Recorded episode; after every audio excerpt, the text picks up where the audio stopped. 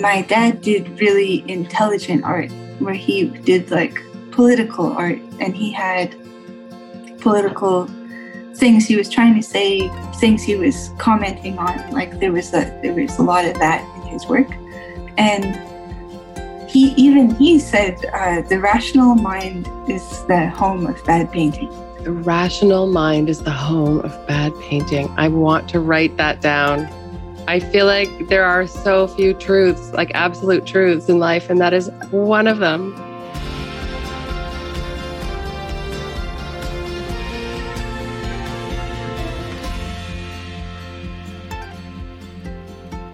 The first thing I think of when I think of Anung Beam is how she is one of the most gentle, genuine, authentic, and beautiful souls that I've had the gift of encountering. Quiet magic, serendipity, generosity, and a soft strength all come to mind when I think of her. And in fact, those words also describe her artwork. Anung is an accomplished and very talented artist who attended visual arts programs at the Boston School of Museum of Fine Arts, the Ontario College of Art and Design, and the Institute of American Indian Arts. She has shown her artwork all over the world, from Nova Scotia to British Columbia, Boston to New Mexico and beyond in China, Slovenia, and Croatia. The second thing my mind excitedly does when I think of Anung is get all dreamy about her line of handcrafted watercolor paints, beam paints, perhaps the most coveted of treasures in my own studio. Brilliantly named paint stones, these gorgeous little hand formed balls of paint made from yummy ingredients like tree sap and Manitoulin honey, come wrapped in beeswax canvas on slices of cedar and birch offcuts from an Indigenous sustainable lumber operation. Everything about these paints feels good to the soul. And let me tell you, they are an absolute joy to paint with. It's not surprising that as art supply stores from coast to coast clamor to carry her paints, Canada's Indigo Books recently came knocking to form a partnership to sell her paints across the country and beyond. It is an absolute pleasure to, to have her on Creative Genius today. Welcome, Anung. Hey, thank you so much. Oh, it's just, I've been looking forward to chatting with you. And there, I had to, when I was writing all the questions I wanted to ask you, I had to really limit myself because I could probably talk to you for three weeks. But um, for people who are just listening to Creative Genius, the podcast for the first time, I wanted to sort of explain what we're doing here. And what it essentially is, is I, I want to be busting through all of these old myths about creativity that I think we collectively hold. I know personally there are millions of people out there who who I, I believe are mistakenly believing that only certain people are creative or should have access to creativity. And I know, you know, doing art shows for years and years, people would come up to me and say, Oh, I wish I could be an artist, or I wish I could draw, or I could paint, or, but I'm just not talented. And it drives me crazy because I, first of all, I feel like that wish is creativity itself saying, let me out. Um, but I also feel like we're doing ourselves a disservice when we don't let ourselves play and explore. And so, talking to, to art people like you who've bravely chosen to let art lead the way in your life, I think can help people understand and discover that creativity not only is available to every single person on the planet, but there's magic that can happen when when you let it take over your life. So I, I know I read a little bit about you. Um, you were raised by both of your artists were parent. Your were parents were artists, Carl Beam and Anne Beam, and it sounds like art and creativity and that kind of mad life was woven in right from the very beginning. Um, was it was art something you always knew would have sort of front and center stage in your life, or was there ever a time when you thought, you know what, I'm gonna maybe I'll be a helicopter pilot. I'm to go a different direction than my family and or like how did how did art come to be such a big part of your life? Yeah, it's um it's definitely always been the back backbone of my life, the the real constant. But um yeah, when I was little, when I was really little, my dad was really proud because I think when I was like four, five, I wanted to be the prime minister, and he he would tell everybody look at that prime minister oh. something like that i think we had been in ottawa and he was at an art event for indigenous artists called scana and um, mila mulroney came into the to the event and she she seemed like the queen to me it was it was so fancy and amazing and she walked up to me and held my chin, like held my my face. it was this like wow. very very surreal thing, and it must have really landed on me. But I don't know how I took the Mila Mulroney event and then said I want to be prime minister. Prime minister. Yeah. Well, I love that you didn't want to be the prime minister's wife. You wanted to be the prime minister. That's that's the best. Yeah, that's why my mom and dad they were really. Uh, I was homeschooled by them, so for the early part part of my childhood, I did a bit of I did high school, and uh, but everything before then was homeschooling and traveling with them. And so I, I imagine there that was just like filled with art, and because that's what they were doing. You were doing what they were doing. Exactly, that's what they were doing. So I was going to all those things, and uh, it it was an incredibly unique, really fortunate childhood. And mm. but it was so totally bizarre and surreal too. Like this would not have been a good childhood if you were destined to like need stability in your life or you know, you were going to become a, a, anything to do with calculation and measurement or, you know, constancy. Mm-hmm. It definitely did give me a template for how things could be not good, but still go well. Like, I never really realized how poor we were until I was older. And mm-hmm. we were really, really poor. Like, mm-hmm. I think we we definitely lived in our car for a brief bit of time in the early 80s. Were you an only child? Yeah. Well, my fa- my father had children from his first marriage, but I he came from like also this was the second act for him because his his first marriage was annulled and okay. he had had children very young and then and this is how he related it to me. So if it's not factually accurate, that's his fault. we will hold you accountable. Yeah, but he wanted to become an artist. He had been in the trades for his whole life. He helped build Blue Line Subway.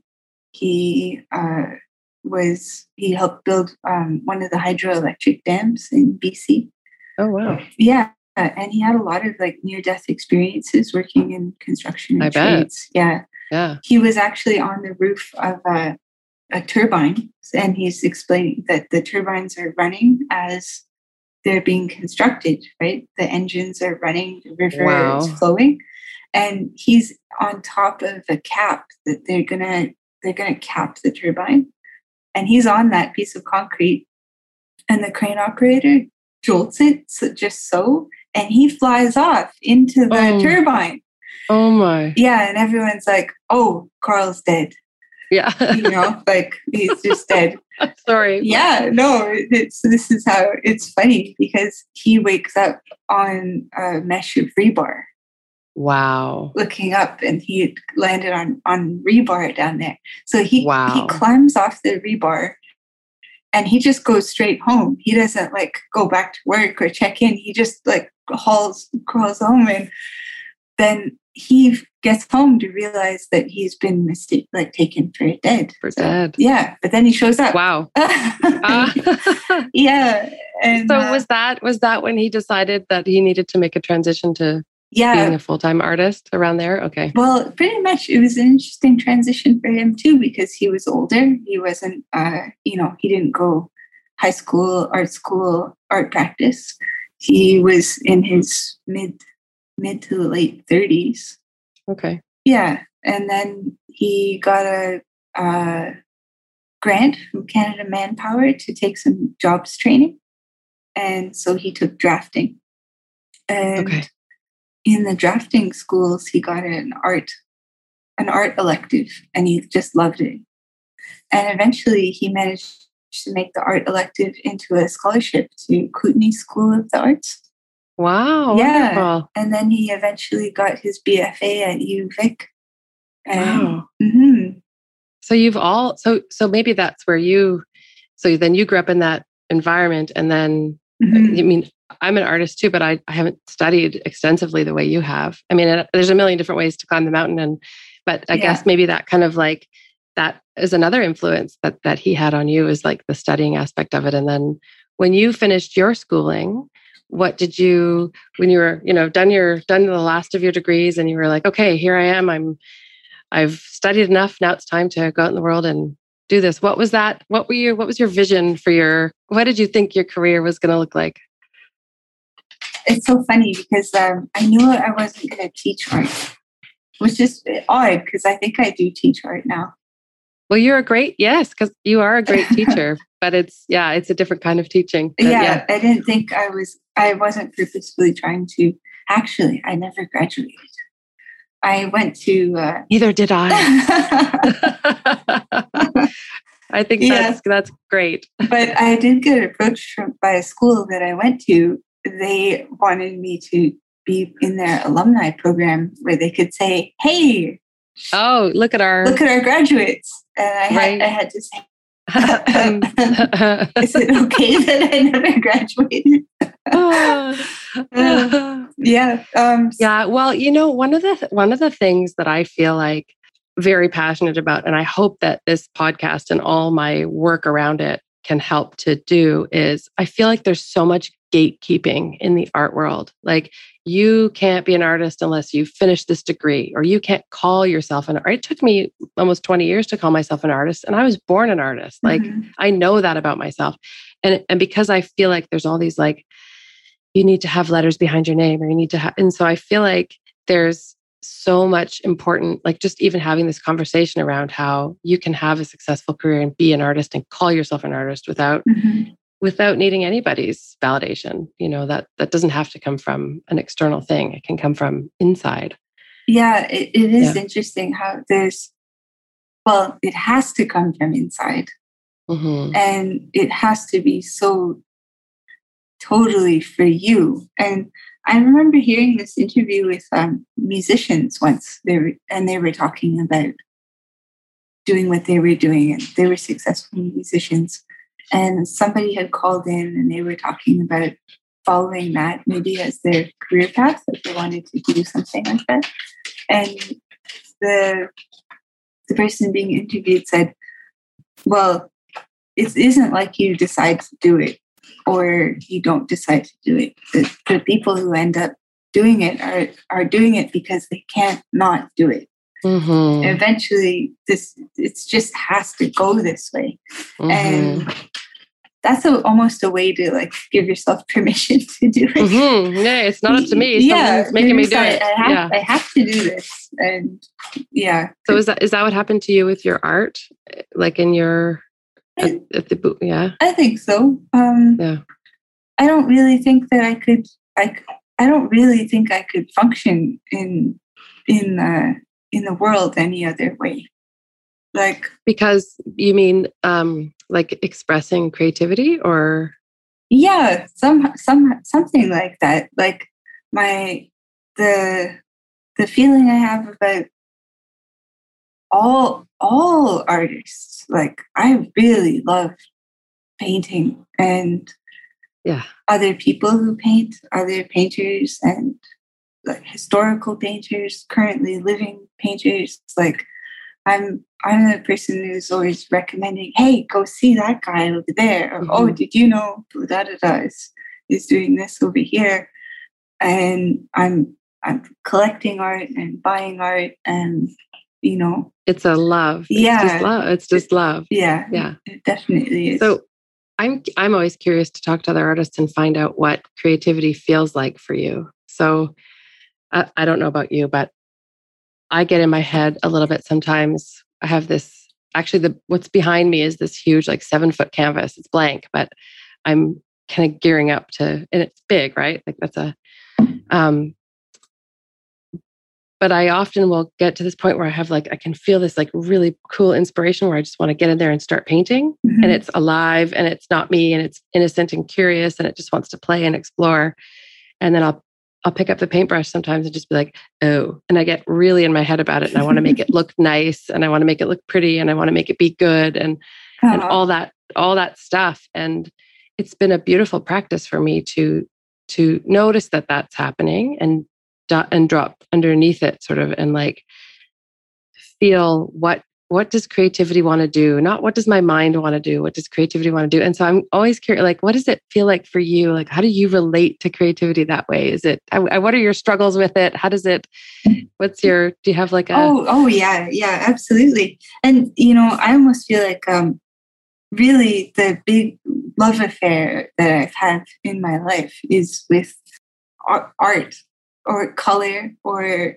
like the intangible blob that is art art and color and it has been like this like oh god you're just not taking you know you just can't give me what i need and here i am like you know in a hard spot and you're just not really doing it and then then like oh but I like, you know, like I'm having. but I can't weird, walk away. Yeah, I can't walk away. I, I have that kind of relationship with art where that it always saves me and is like, uh, I I just love the sense. I do have a sensation of it, and I also do know all all the things about it. Like when you you need you need to paint something, but you can't, or mm-hmm. you have to make a living, but you can't or mm. like all the all the weird other parts about having a life with art and uh,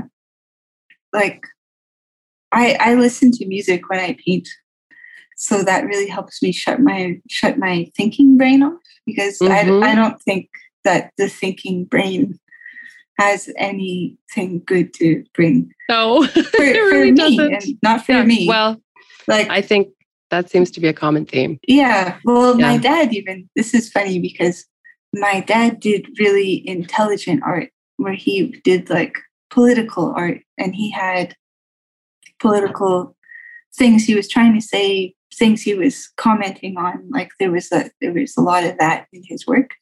And he even he said uh, the rational mind is the home of bad painting the rational mind is the home of bad painting. I want to write that down. I know. I feel like there are so few truths, like absolute truths in life, and that is one of them. Yeah, it was just yeah. so it you know through all the years and everything what you said it was just really and he was so analytical like i know this is an interview with me and you're basically talking to my dad but but he uh.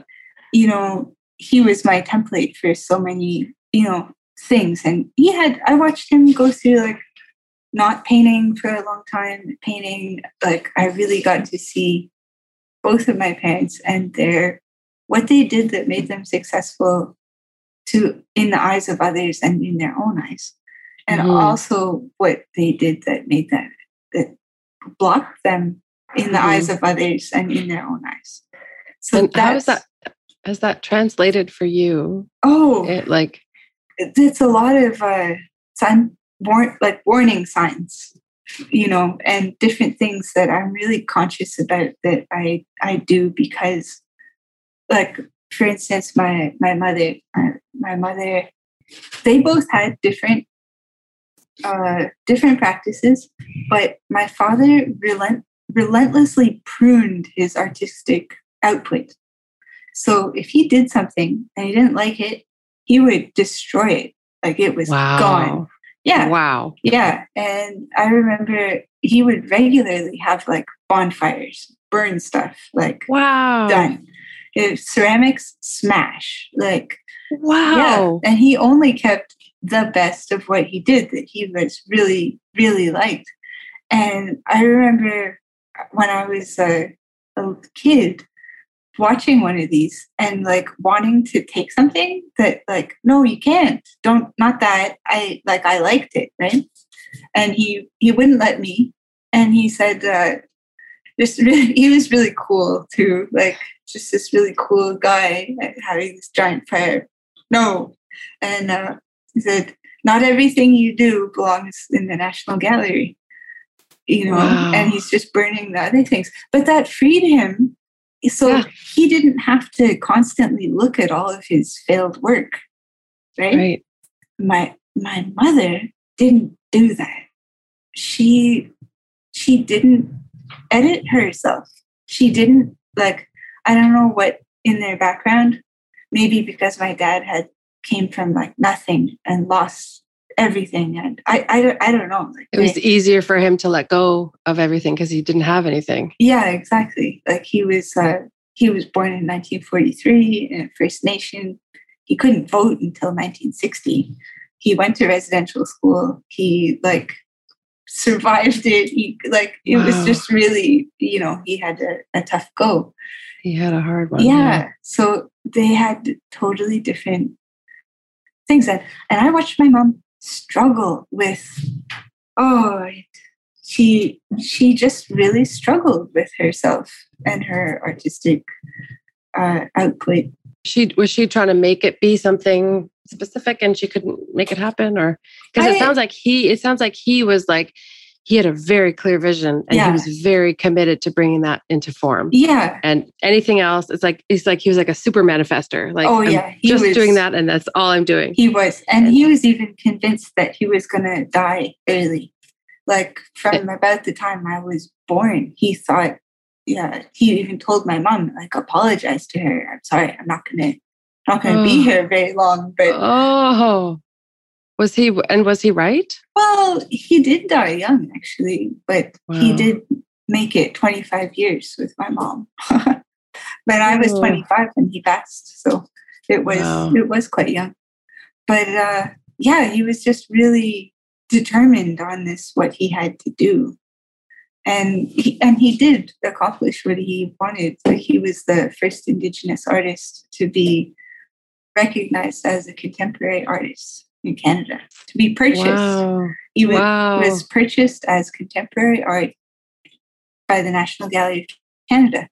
And every other Indigenous artist before that had been ethnographic art, like museum pieces. Like, oh, this mm-hmm. is a, mm-hmm. here's mm-hmm. a, it's not art, it's just nice. But his was like, here's art, capital C, contemporary. And there's, there's my dad. Yeah. Amazing. Mm-hmm. This episode of Creative Genius is brought to you by Morning Moon Nature Jewelry. Instantly familiar, yet unlike anything you've ever owned. This extraordinary handcrafted heirloom jewelry is famous for its incredible detail of actual textures from nature. Get 15% off your first order and feel the wonder. Use coupon code Creative Genius at lovemorningmoon.com. So you got to see two very different ways of relating to a body of work that comes out of you. And how do you think you landed? Like, do you prune and edit yeah. the way that he did? Yeah, you do. I do. I do completely. Do you have bonfires with your yep. artwork? And yeah, yep. you do. Yep, I wow. do. Because there's no other way to get rid of it. It's really funny, but you can't paint over it, or well, yeah sometimes you can sometimes sometimes you can and sometimes you can't you can't i'm a little bit of a squirrel like i can't throw anything away. I have a really hard time. so if I don't like a, I mean, often some of my favorite paintings are ones that I've painted over like four yeah, or five, six yeah. times because, and they just kind of, there's a life to them. But, yeah, agreed. I, yeah. I, I love doing that too.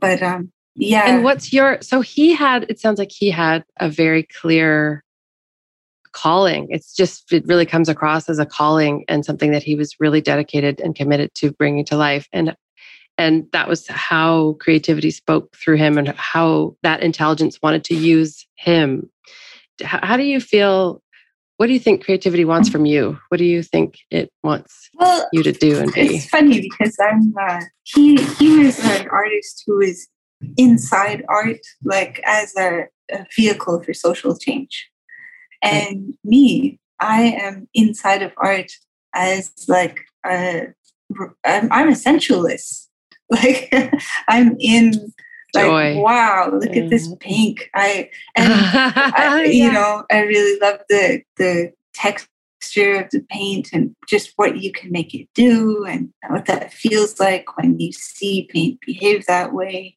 How those certain colors can just make feelings like goosebumps mm. and just ooh, just from out of co- color and behavior of it as a as a material well, we had this conversation once, and it was really funny because he was a he was a hard man to impress in in certain mm-hmm. ways, right? Mm-hmm. But I knew that I had really impressed him because he copied this what I said to him in this conversation, and I heard him say the Ah. same thing to somebody else. And I was like, okay, well, that's I point for an um.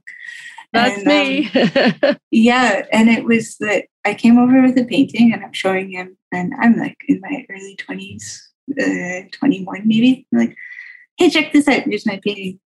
And he looks at it really like art, like professorish, and he just gives this whole rundown about, oh yeah, I see what that is. It's it's this because this, da, da, da, and it means that because this, and he just tries to like sum it all up and write it off, or not write it off, but just say. And I was really like eyebrows up and it, and I said, "Wow, no, like none of that. It's not. It's not any of that. It's just beautiful. This is just like painting. This is just. This is just a good looking Mhm. thing, and it's a it's a painting. You know, I'm I'm a painter. That's it. That's my painting.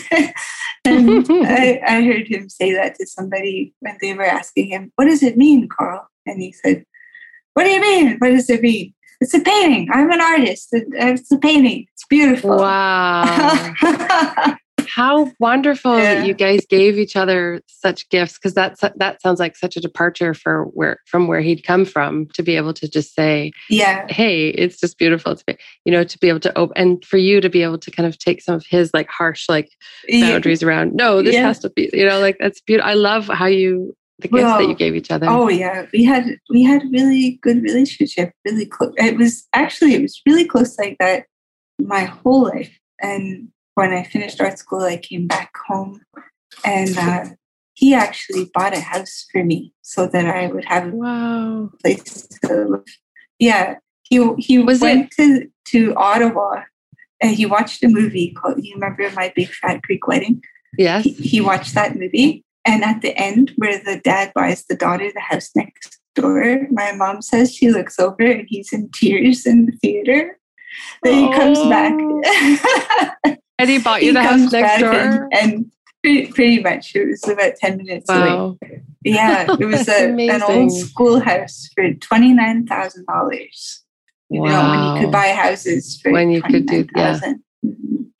Was it was it him that taught you how to harvest the pigments from the mountains near your home? It was him that brought you out there.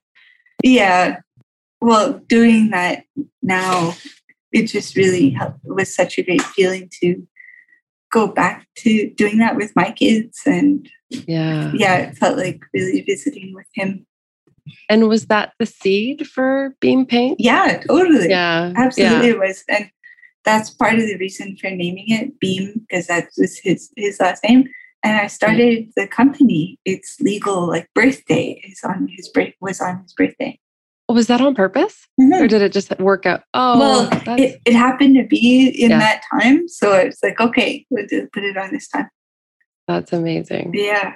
Yeah. He, Did you did you know that it would? I mean, I'm guessing did I know that it's well i mean it just seems like you're enjoying such like it's just you uh, my impression is that you just kind of can't keep up with Yeah. people are so in love with what you're doing and it is i mean i have to tell you like i will tell anybody who listens to me. I was on the ferry the other day in the in the undercarriage of the ferry with my dog because we'd walked on so we were in like the dungeon of the ferry and there's this other woman and then i was like i need to tell you about these paints. Like, anybody who will listen i will tell them to go out and Oh, and actually like i don't know if it's just my circle but a good number of these people who some of them are strangers and some of them are friends tell me um, oh i have i bought some of those i have some of those. And um, a couple of them more than i would want have said kind of sheepishly and a little bit quietly that they haven't opened them yet. And it i want to talk to you about this. Yeah, I hear that so much. okay so we so we do need to we need to talk about it because i think it makes me want to cry. And i feel like i mean so there's that thing where people like mm-hmm. put a cover on the couch because they don't want to use the couch or they oh, don't use the good china or they don't burn the pretty candle or whatever. Yeah. this feels this is different. I feel like this is more like this internal it's back to this not being able to claim creativity as your own. So I, I feel like people think there's there's this joyful little innocent child in them that comes up and says oh my god those are so beautiful i want to paint yes let's buy them and we'll go home and we'll paint and we'll explore Yeah. and we'll play and then and they get the paints home and they open them up and they fall in love and they're so beautiful and then there's this other voice that comes in and says, who do you think you are? You're not a real artist. You shouldn't, you don't deserve these paints and you're gonna Yeah, Da, you're da, gonna da. you're gonna make a mess, or you're gonna make a mess, Yeah. you're gonna it's, you're gonna waste them. It- Mhm. you you shouldn't do so for the person who's sitting at home right now listening to this, us talking about this and going, Yeah, okay, that was me. I I do that. I bought these beautiful paints and then I'm not using them because I'm for whatever reason. What would you want to say to them? I, it's like buying the, a car, like you're going to get a Ford Mustang and just leave it in the garage. you can't do that. Like you, Yeah, uh-huh. you must take it and head out on on the highway. Definitely, that's that's what I would say.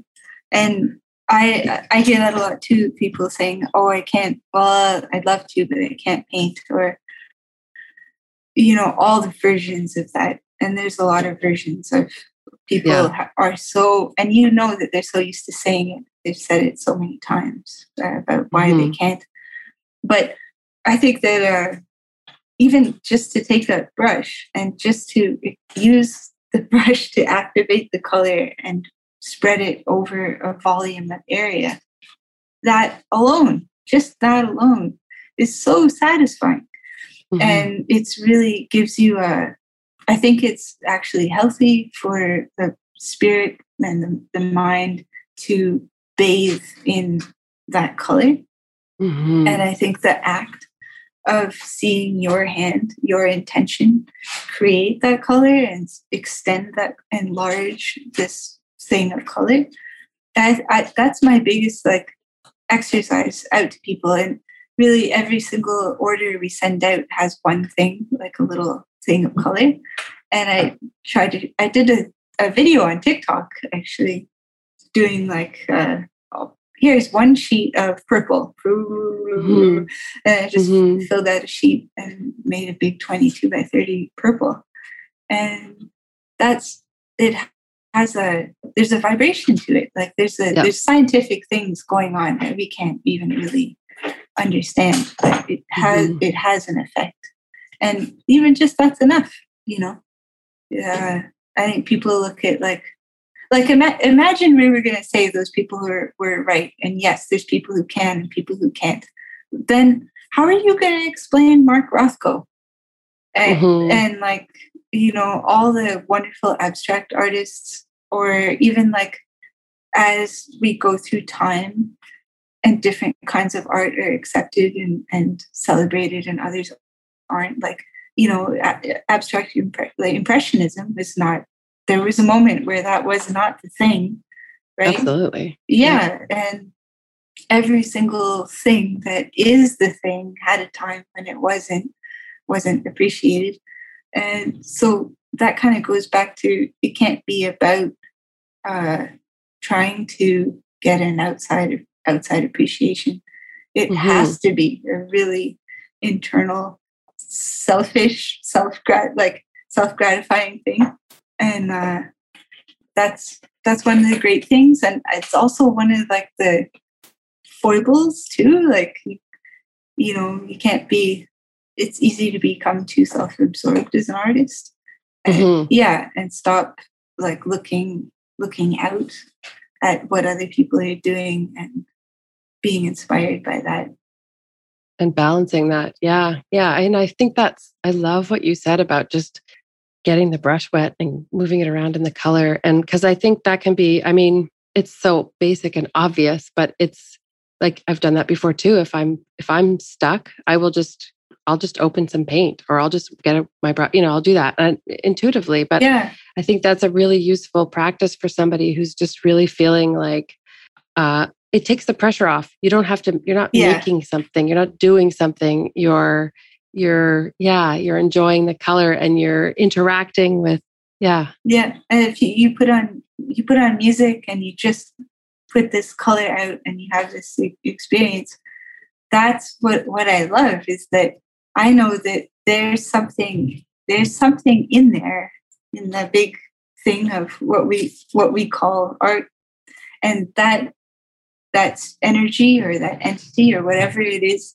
it you'll meet it in there and some something happens and it wasn't you that did it really you Yeah. know that and that's always some of my favorite things. Like uh, if I'm painting, I I'll get really like tight, you know, that I'm, uh, I'm uh, uh, uh, painting, and then I have to remind myself I'm I'm painting, and, and I could do something looser that something unexpected will happen, and then that's like the verb painting. Yeah. So do you do you ever get do you ever find yourself just I guess I would call it kind of creative block like yeah yeah yeah. I and is that what you that is do you have other strategies or is that kind of your main go-to um, when you oh what something lately that I, I'm really really enjoying is that I like uh I like painting. Well you know in music where musicians will do covers of songs that they like. So I'm kind of doing covers of paintings I like. And art different artists that I like, like uh, Peter Doig, and then even like the, the real classic masters like uh, Van, yeah. Van Gogh and stuff like that. I'll, I'll go and I'll do a, a study of one of their works. Um, I did, I, and I've done quite a few of them. I've done some Tom Thomson group of seven once. I did the West Wind. I did Jack Pine. I did uh, oh. Peter Doig's Camp Forestia, this white camp. I did Edward Munch's um, The Storm, and I've done some Edward Hopper and who else? Uh, Van Gogh and Monet. Yeah. Are they all? Are they all? Have you shared them all on social media? Could people go and and see your studies? Or yeah, some of them are yeah. on there. I think that I I probably put. I think I put the Monet one. No, I put a Van Gogh uh, I did Oleanders by Van Gogh. Oh, I think I saw. I think I remember seeing that one. That's, yeah, that's probably the most recent one. And then that that's a nice thing to do because you sort of get you're not responsible for the outcome, really. Yeah. I mean, because it's like you're just kind of yeah you're yeah you're you're somebody else's has yeah. has beaten down the path well, for you, and you're just kind of going down not, the path again. You're not going to pretend like that's an actual Van Gogh. Like it's obvious right. that it's not. and then the right. other thing is, if somebody walks in and they're like, "What's this?" What's this ridiculous thing? That's a Van Gogh. Come on. Yeah. you know, like it's already, it is something else. But I think beyond that, I learned so much doing those. Like, yeah. I think I've painted the Camp Forestia by Peter Doig like a lot. Eh, I've done it small in watercolor. I've done it in oils. I've done it bigger. The original painting, which I really hope I get to see someday, the original painting, I think is six feet by six feet. Wow. So, yeah, I've never done it life size, but I've come pretty close. I've done some six foot by four foot paintings, and there's parts that Camp Forestia is in there, and then I keep going building like these landscapes around what's in the in the middle. So that that's been my like fun fun thing to do. Oh that's cool. You said something a minute ago i wanted to go back to for a minute. You talked about how when you're you got the brush wet and the color is there and there's a feeling that happens and you're meeting it you're meeting it, it. and i wondered if you might explain what the it is. Yeah i, I don't know what the what is the it. I i really I, there's a sen- there's a sensation uh, and there's also like an awareness for me in the same way that there's an awareness that yes there is a divine like i believe in a divine power but i don't exactly have a i don't have a name for it but i've seen evidence of it. Like i i believe yeah it's believe, real. It's as yeah, yeah it's as real I believe in, yeah, in that there's something that organizes the universe right and um, I, that there's also that same thing is inside uh, art and color. And i think that that happens to anybody when they find a flow state that they encounter that energy in writing or athletics or sport or like flow I, I think it's like flow state would you say, I'm just, this is just me going off on a tangent with you because this is so fascinating, but would you say that it's got like a personality and like, could you describe?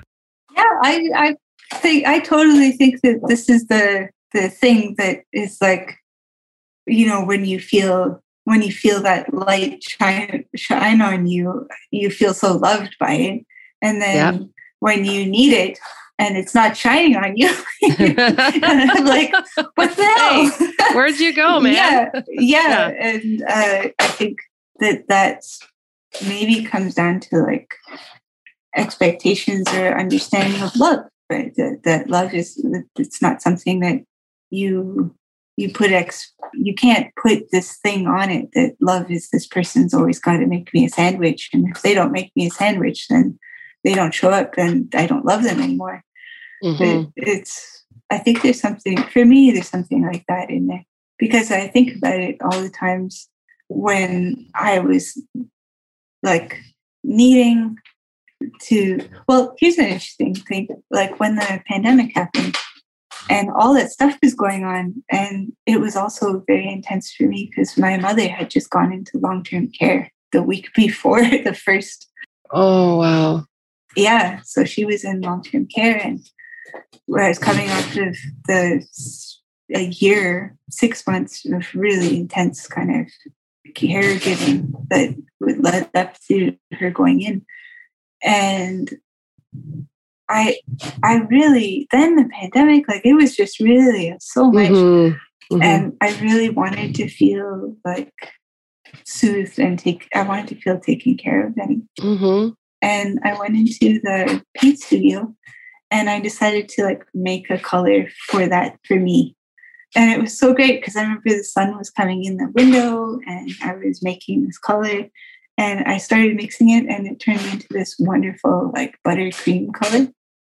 And I called it butter and we still we still make it but it was made to like be soothing and I could feel like my mom and I could think of like all the kitchens I was in as a kid and people making like cake with we used to have like blueberry cake and we have butter on it when it came out of the oven and it's just so you know yeah, it's all those yeah. things you're going to be okay yeah, I love that art can, I love that our craft and our art can provide that kind of soothing and self love. You can conjure it, you know, when you need it and, and it can really be there for you. Yeah. So that's, that's kind of like, it's really thrilling to think that as a, as a human, as a, as a creative person, you're part of uh, something, of this dialogue that's been going mm-hmm. on for centuries, like mm-hmm. centuries and centuries. And you're actively in a in a experience with these people who are so far removed from you, but they're right there. Mm-hmm. They're and, right there. Yeah, and what they were projecting or feeling, or those situations or hopes and dreams, or like all that emotion, all that experience is just right there. Yeah. As when they made it, you know as really an amazing thing. So, do you think, as we're talking about this, it just, it, this is how I feel about creativity. I feel that it is the intelligence that is breathing us. It is the same intelligence that's telling a flower how to open, and it's the same thing that's telling us which pigment to put in here to make that color. To like we're being guided and led by this intelligence when we're when we're and i've seen i've seen it happen with musical performers to singers i've watched you know in, that intelligence come through their bodies and kind of take over and and i have that overall kind of feeling that it's trying to say something through us or let us tell us something or communicate something and i'm curious if you have that feeling and if you do what do you think it's trying to say oh uh, yeah, I, I definitely think in in some way, but that's what I think is so great about it is it's it's the ineffable. Mm-hmm. You know, it's uh, that's why it can be so so really land on you. Is if there was if there was anything really concrete, then you could explain mm-hmm. it away mm-hmm. or or write it off. But because it is you can you can look at a painting like uh, you know it's hard to think of one example but you know out of the pantheon of all the greats and you look at a painting. Well, I mentioned Hopper before, right? So let's just say that you look at Edward Hopper and the the one the night one, the famous one. Geez, I can't think of that on the where they're eating a sandwich at the corner diner. Yes, I know the one. Yeah, and you just look at it and you you feel you feel it and you don't even know like what what the heck what is that Yeah. it's, two, it's two people but there's something else that you Something else. yeah there's something else I feel like I could ask you about a thousand more questions. So maybe I'll have to have you back on the podcast again. But I want to um, respect your time, and I know that our listeners are expecting a not a four-hour phone call, but or podcast. But I have, I guess, I have one question, and I ask this to everybody who comes in the show. We've talked a little bit about it already, but just to put a fine point on it, if you had a billboard that every person in the world who longed to be an artist but for some reason believed they were not good enough, weren't creative enough, didn't like all those things that we talked about. And that you knew that this all these people who believed that would see this billboard and it would it would reach their heart. What would you put on it?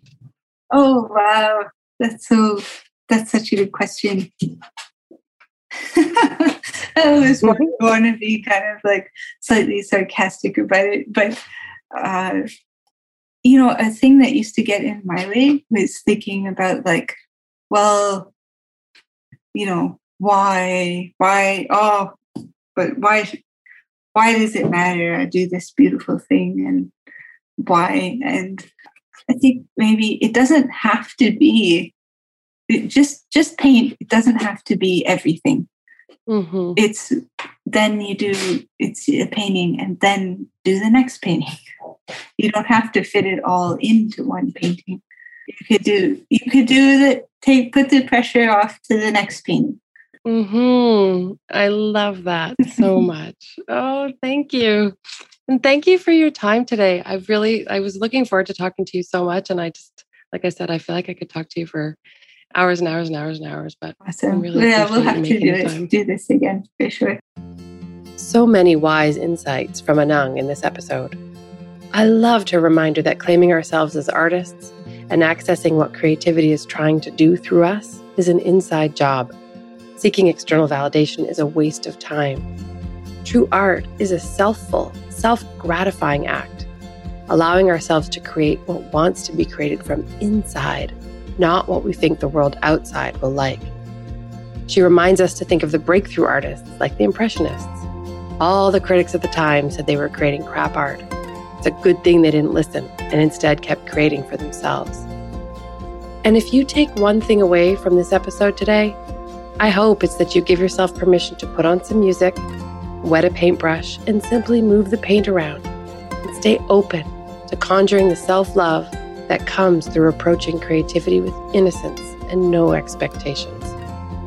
If you let yourself do this, you just might meet that ineffable energy we call creativity, the intelligence that organizes the entire universe. And then something unexpected might happen. And when it does, you'll be painting. I have a fun challenge for you.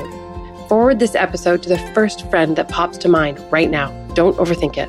There's a reason you thought of them, and you never know, you might change their life forever. See a picture of my favorite Anam being painting and her incredible handmade watercolor paints, and find links to her websites in the show notes on kateshepherdcreative.com slash creative genius. That's Shepherd, S H E P H E R D. Thank you for listening. If you'd like to support the show, please consider joining my Patreon at patreon.com slash creative genius podcast. Your support helps make it possible for me to continue bringing you these inspiring conversations with artists every other week. As a Patreon member, you'll have access to things like bonus content, live Ask Me Anything sessions, and even original art sent right to your door. We have an incredible lineup of guests coming up. You won't want to miss a single one. So before you forget, hit the subscribe button in your podcast app. And I would love it if you'd head over to iTunes to leave the show a review. I love your feedback. It helps me learn how to continue to evolve and improve the show for you. And did you know you can watch full video of most of our episodes? Head over to kateshepherdcreative.com slash creative genius for all the details. Thank you again for listening. May you find and unleash your creative genius.